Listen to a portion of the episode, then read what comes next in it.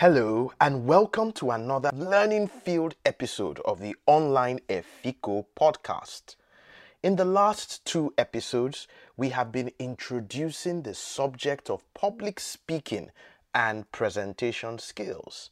And I will continue in that series today by exploring some of the core principles behind effective public speaking and presentation skills. My name is Omagbitse Barrow, and I am your online Efiko.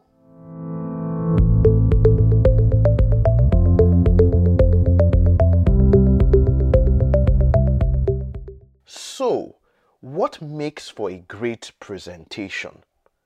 What can you learn from the many years of experience that we have in designing and delivering presentations? For your presentations to be very impactful and effective, there are a number of underlying principles that can guide you. These principles are born out of our experience in designing and delivering presentations and in teaching and supporting others to do so. There are many other important principles that can guide you to become an effective presenter but the principles that I will be sharing represent our unique experience. Principle number one is that passion is everything. You see, people are able to deliver world class presentations on topics that they are passionate about. They speak from the heart and with conviction, and their passion can many times compensate even for their bad stage presence and nervousness. As a good presenter, you must seek to be passionate about what you are presenting. Passion also drives you to love the topic and therefore dedicate more time to learning about that topic and being well grounded in it. If you are not passionate about the subject of your presentation, you will not be an expert in it and your lack of passion and expertise will show in the delivery of your presentation. Principle number one is that passion is everything.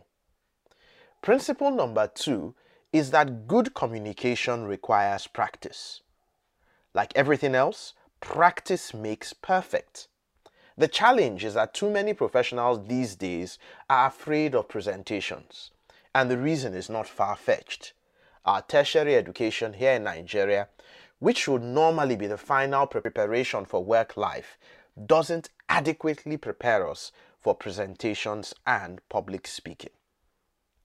In developed countries, universities challenge students with a lot of writing and speaking assignments that help to bolster their communication skills. We spend too much time here on cram and pass activities that do not help to improve our communication skills. If you therefore want to be an effective presenter, you should find creative ways of getting more practice. For example, volunteer for activities that require you to speak in public and never be reluctant to take up assignments or work that requires you to design and deliver presentations.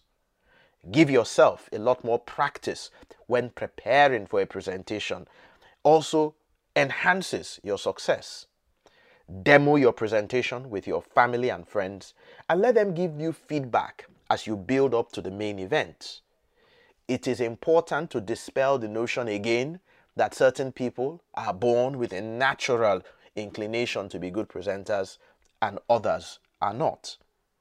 Our experience suggests otherwise that by committing yourself to learning and practicing the time tested skills for the design and delivery of presentations, you will become a more effective speaker, and that with the right continuous practice and development, you can become a public speaking superstar. In addition to practice, two other P's are very important that you need to plan and prepare, making what we call the three P's, which I think are absolutely amazing. That you must plan, you must practice, and prepare. Principle number three is that shorter is better. You know, there is nothing better than keeping your presentation short. No one ever complains that a speech was too short, and most people are too impatient with long speeches. The ninth American president, a gentleman called William Harrison, made the longest inaugural speech on a cold winter morning. And guess what? He died a few months later of pneumonia. Lesson learned keep it short and sweet. Long speeches kill. Then there is principle number four that speaking goes beyond words. Very, very interesting principle. A prominent social psychologist called Albert Mehrabian came up with some groundbreaking research that shows the audience's liking of communication and its impact on audiences can be seen in three dimensions, which we have coined as the three V's the visual, the vocal, and the verbal. The visual consists of your body language and the use of imagery in the delivery of your presentations. Now, according to Mehrabian's classic research, about 55% of an audience's liking of communication has to do with the visuals, your body language, and for example, the proper use of pictures.